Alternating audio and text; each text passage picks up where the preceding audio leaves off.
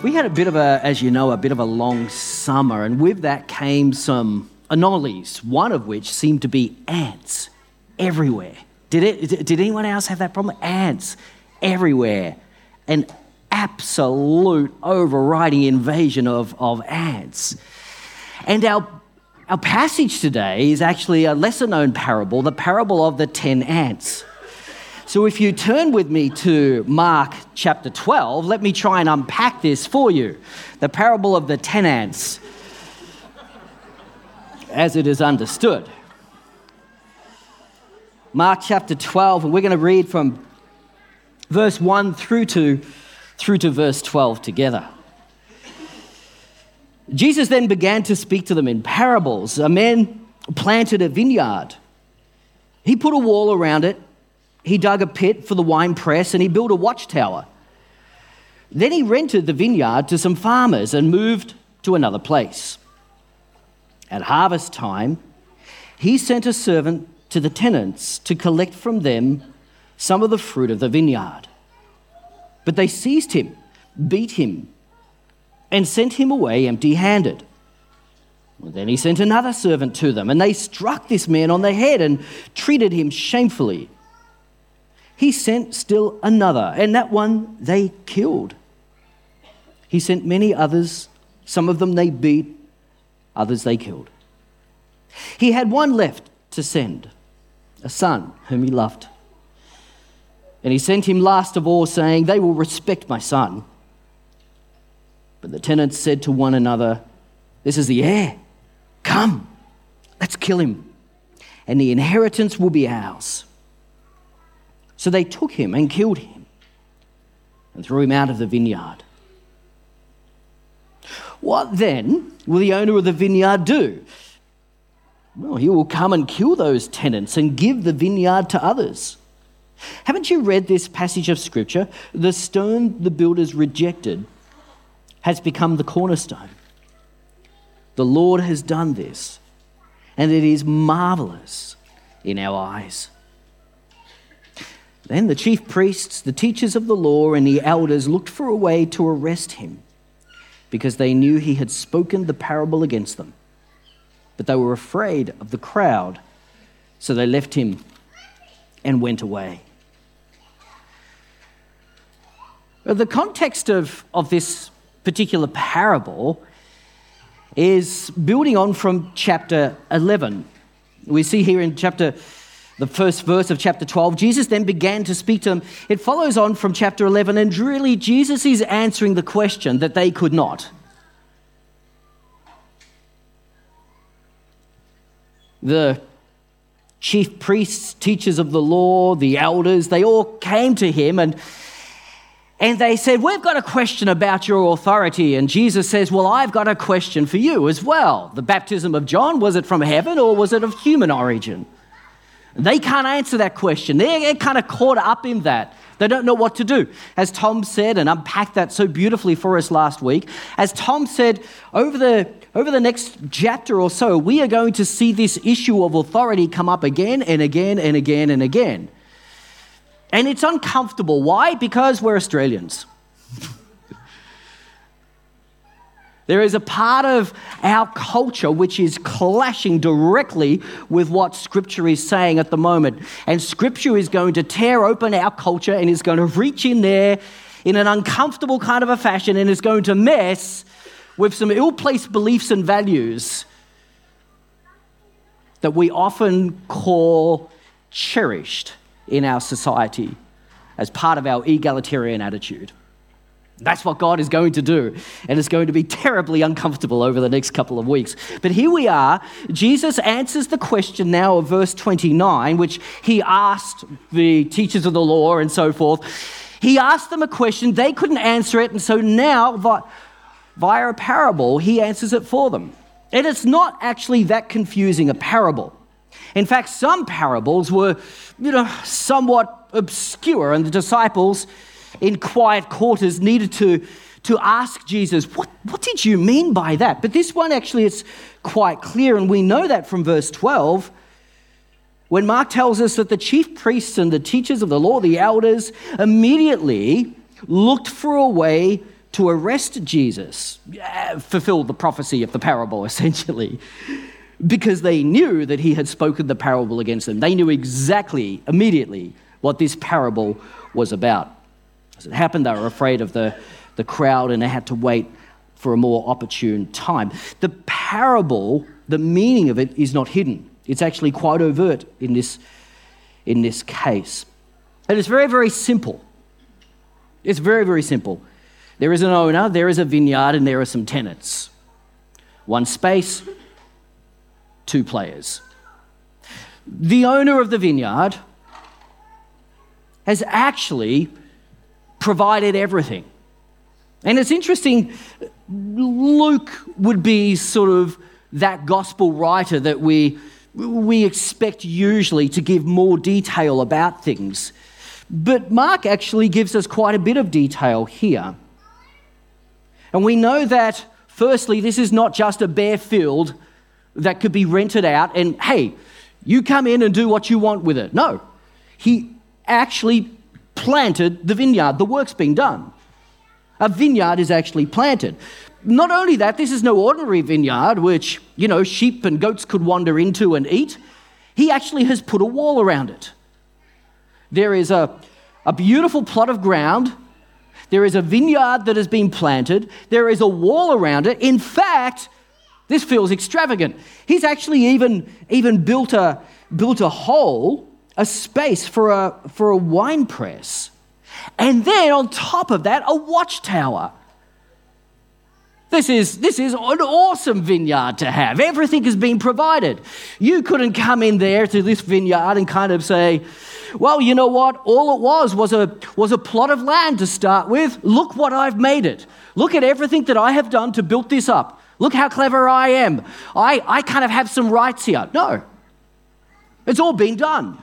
The owner has done it all. The vineyard is there, the wall is there, the watchtower, the pit for the wine press. Everything is absolutely done.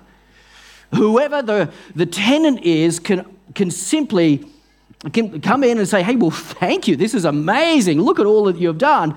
I'll, I'll try and steward it and take care of it as best as I can.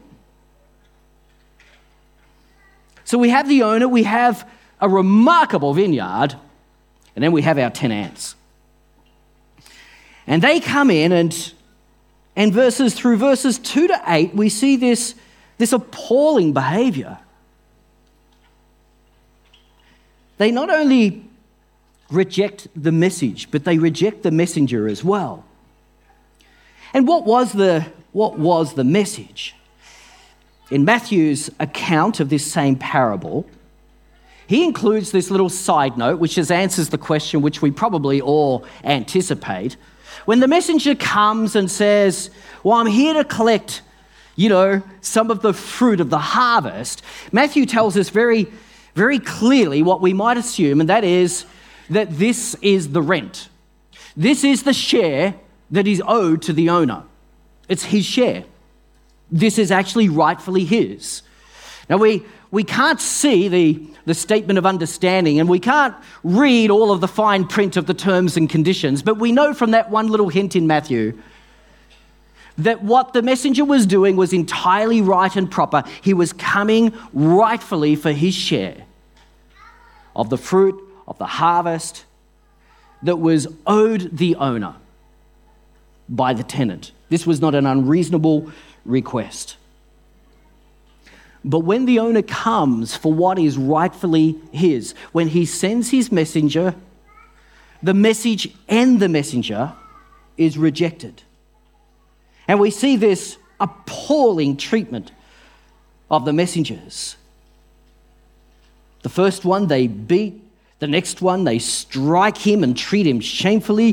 The next one, they kill. He sends others, and they either get beaten or killed until finally he sends his only son, whom he loves dearly, thinking, well, surely they will respect my own son. But they don't. It's an old, old problem. It's not new. It's human nature, it's sin. If you don't like the message, shoot the messenger. If you don't like the message, shoot the messenger. We actually, we actually have that little idiom, don't we? And here it is in Scripture as a warning for each of us. I wonder. It's very easy, isn't it, always, to think about a passage like this and firstly say, well, this applies to those terrible, terrible tenants, which we know is actually the uh, scribes and teachers of the law and so on. Or we can, we can bring it into our contemporary situation today and we can easily easily say, ha ha, this applies too, and we can build up our little list, can't we? But that's a too easy a trap to fall into. What does this say to you and I?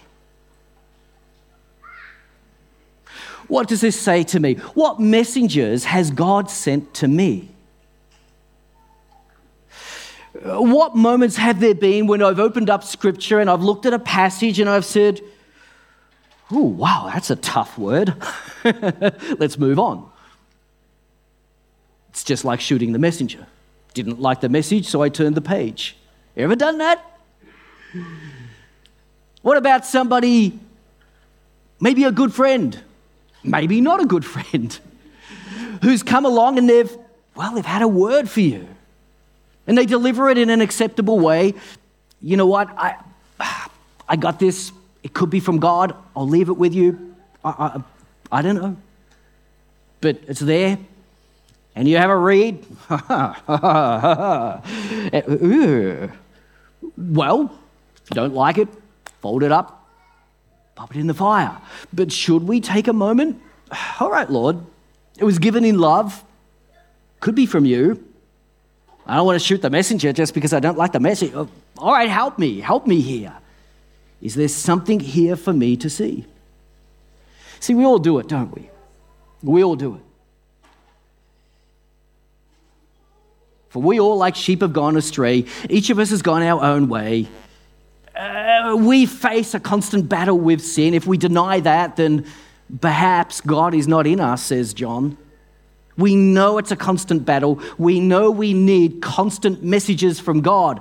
The worst possible scenario for your life or my life is silence from God. The most tragic part, possibly, of the entire Bible is the part not recorded. We call it the 400 silent years between the Old Testament and the New Testament. There was no word from God.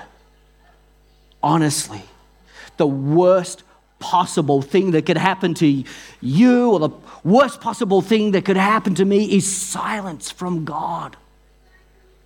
We need to hear from God. He's our Heavenly Father. We can trust Him. When He speaks a message to us, we need to pray, beg, plead God by His Spirit to give us the grace to receive what is truly from Him. We need discernment. We need to sort stuff out. We need to work out what is not. We need to learn lessons about well, does it give hope? Does it talk about a future?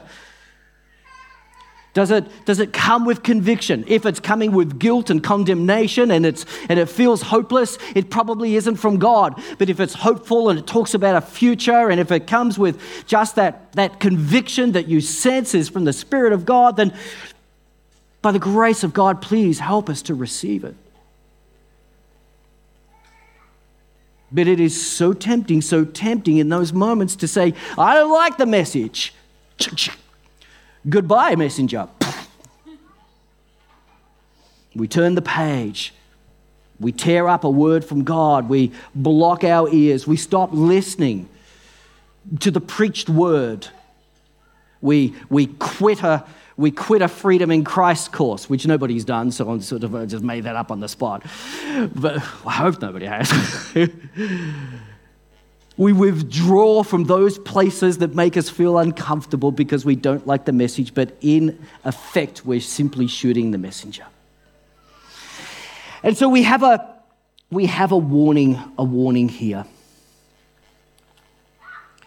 Perhaps one of the most sober cautions, and it's, it's really for all of us to hear, is, is that which comes to us through the book of Hebrews.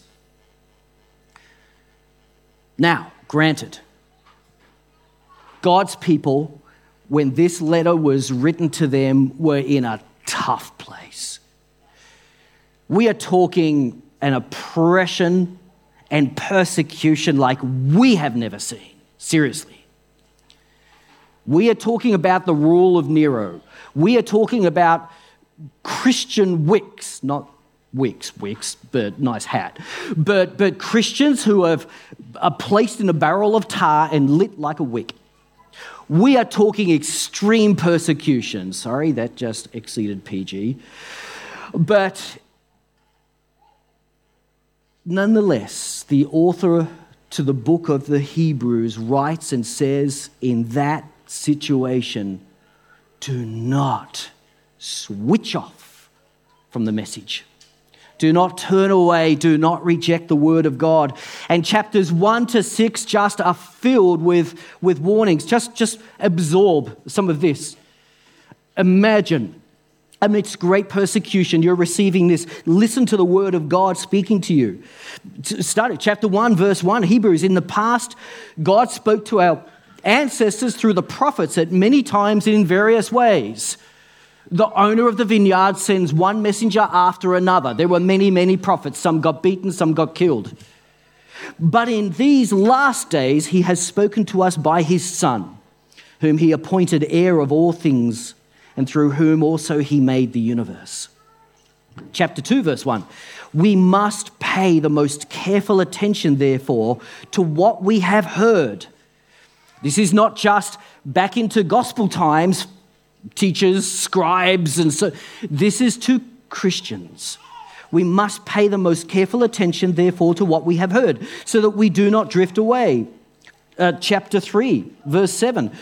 So, as the Holy Spirit says, today, if you hear his voice, do not harden your hearts as you did in the rebellion Verse 13, see to it, brothers and sisters, that none of you has a sinful, unbelieving heart that turns away from the living God. Chapter 4, verse 12, for the word of God is alive and active, sharper than any double edged sword. It penetrates even to dividing soul and spirit, joints and marrow. It judges the thoughts and attitudes of the heart.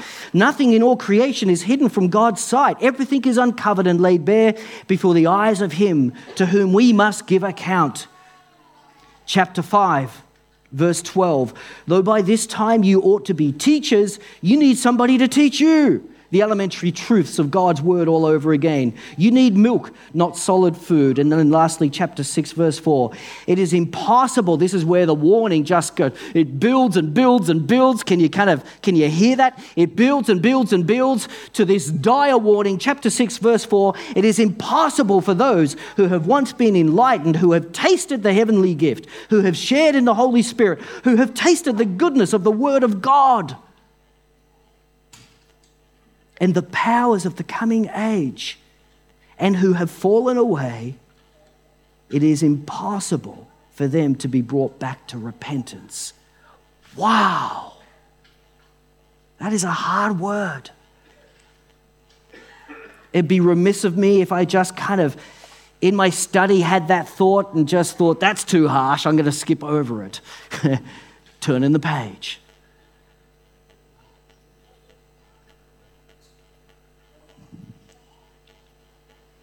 We may not feel comfortable about the message, but don't shoot the messenger. Receive the word of God, it brings life. And a rejection of the word of God brings death. The parable goes on, and we see in this final part what the real motives and the real problem is here with these tenants. The owner says, Well, I have one messenger left to send, to some whom I love. They'll, they'll respect him. The tenants say to one another, This is the heir. Come, let's kill him, and the inheritance will be ours. So they took him, killed him, and threw him out of the vineyard. The problem? A covetous heart. Covetous heart. They wanted what was not theirs. They did not trust God to give them what they needed, and so they decided to take it for themselves. We don't trust God, and so we decide to take things for ourselves. I remember um, I was working with pioneers. Tim, Tim Myers took a period of sabbatical and he spent oh, the first few weeks just reading through the Bible from cover to cover in his busyness. He was in the Word by all means every day, but he, it had been a long time since, in one sitting, you know, with a little bit of sleep and eating, he had just read the Bible from cover to cover. So he spent, I don't know how long it was, it was the first week or so, I think, just doing that every day, just reading, reading, reading, reading, reading.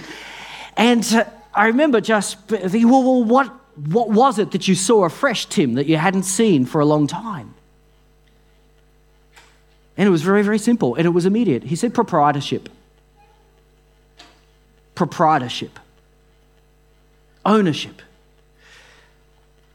From chapter 3 in Genesis, where Eve takes something that was not rightfully hers, and Adam shares in that from that point on, a taking, taking, taking, taking, taking, taking, taking, taking, taking, taking, taking, taking, taking of what is not ours.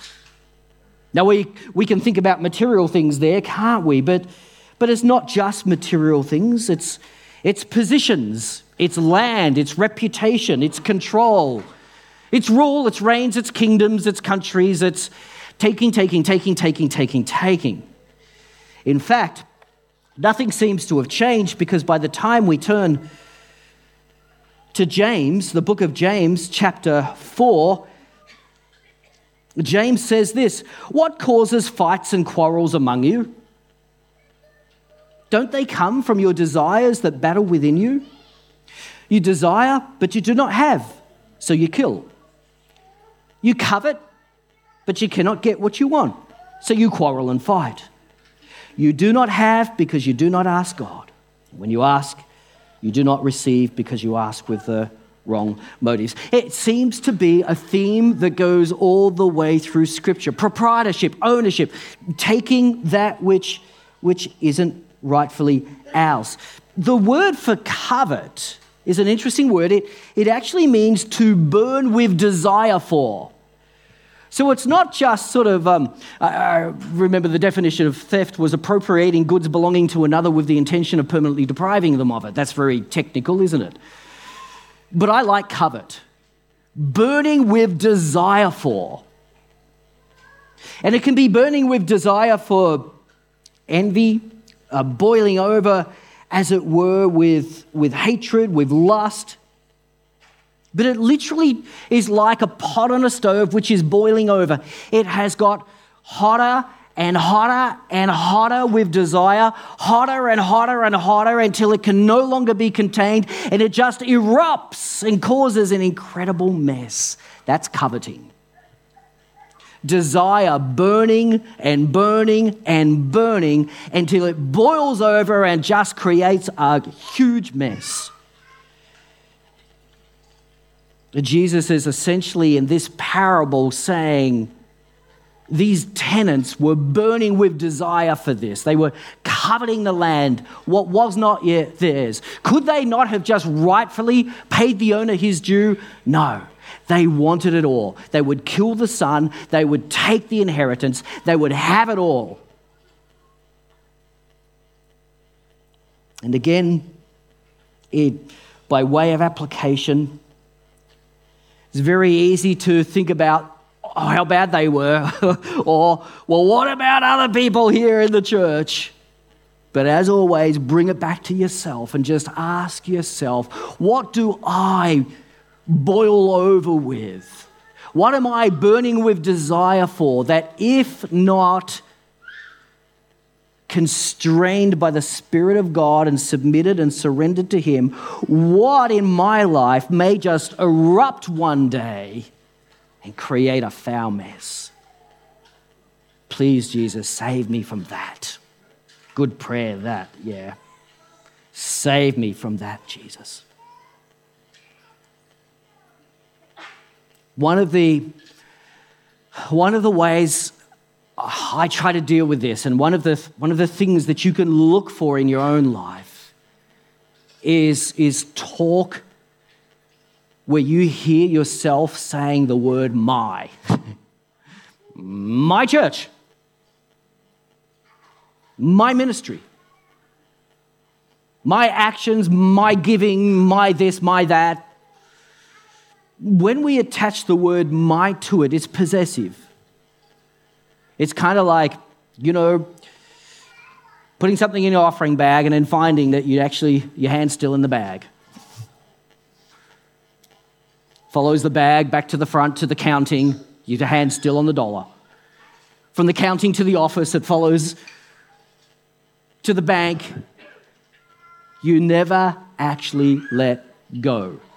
But now picture it's not a dollar, picture it's a ministry. Picture it's, a, it's an administration of grace from heaven, which we, we might call a, a gift of the Spirit. Picture it's this, picture it's that, picture it's whatever it might be, whatever gift that comes from your Heavenly Father above. Picture your hand on that and you're not letting go because you have become possessive about it. We've got to let go. We've got to take our, our hand out of the bag. Got to take our hand off the ministry, take our hand off the church. We've got to let go. We've got to release. We've got to surrender to God. It's the only way forward. If I had to sum up this passage in, in just one sentence, I would say this because we're talking essentially, remember, about the kingdom of God here. I would say those who try to control the kingdom will have the kingdom taken from them. Those who try to control the kingdom will have the kingdom taken from them. And this is exactly what happens. Jesus poses the question. He says, Okay, well, well, what then will the owner of the vineyard do? Now, in Matthew, there's a little bit of a, it's not so much a rhetorical question, there's actually a reply. In fact, I, in fact, I love, well, well, he will take those wretched people and he will, he will wrench this away from them, you know, say the listeners to this. Jesus affirms that understanding. He says, Yeah, he'll come and he'll kill those tenants, he will give the vineyard to others. That's exactly what will happen. People who try to hang on to the kingdom of God, God will take that kingdom from them. It's not your kingdom. People who try to hang on to the things of the kingdom, it will be taken from you. We must have that, that surrendered posture. We must receive the kingdom with open hands and then maintain those open hands, or else there will be a transfer of ownership. The ownership will pass from us to the authority, to the place where it should be, and that is that of Jesus Christ. It's a given, it's a surety, it's a guarantee, it's absolutely 100% certain. The stone that the builders rejected has become the capstone. The Lord has done it, and this is marvelous. Everything, everything, everything, all things on earth and in heaven have been placed in the hands of Jesus, and he can be trusted. Keep them in his hands. He's the only one who can be trusted. All authority is mine, says Jesus. Keep it in the hands of Jesus. It all belongs to him. Keep it in the hands of Jesus. It's a marvelous thing, it's a beautiful thing. It's a wonderful, wonderful fulfillment of Psalm 118. Earlier, the crowds were quoting Psalm 118, saying, Hosanna, blessed is he who comes in the name of the Lord. And now Jesus finishes off the psalm for them and says, Absolutely, absolutely, the stone the builders rejected has become the cornerstone. This is marvelous. Exactly what you were crying out for has now happened. It's it's taken place. We need to receive these things with open hands.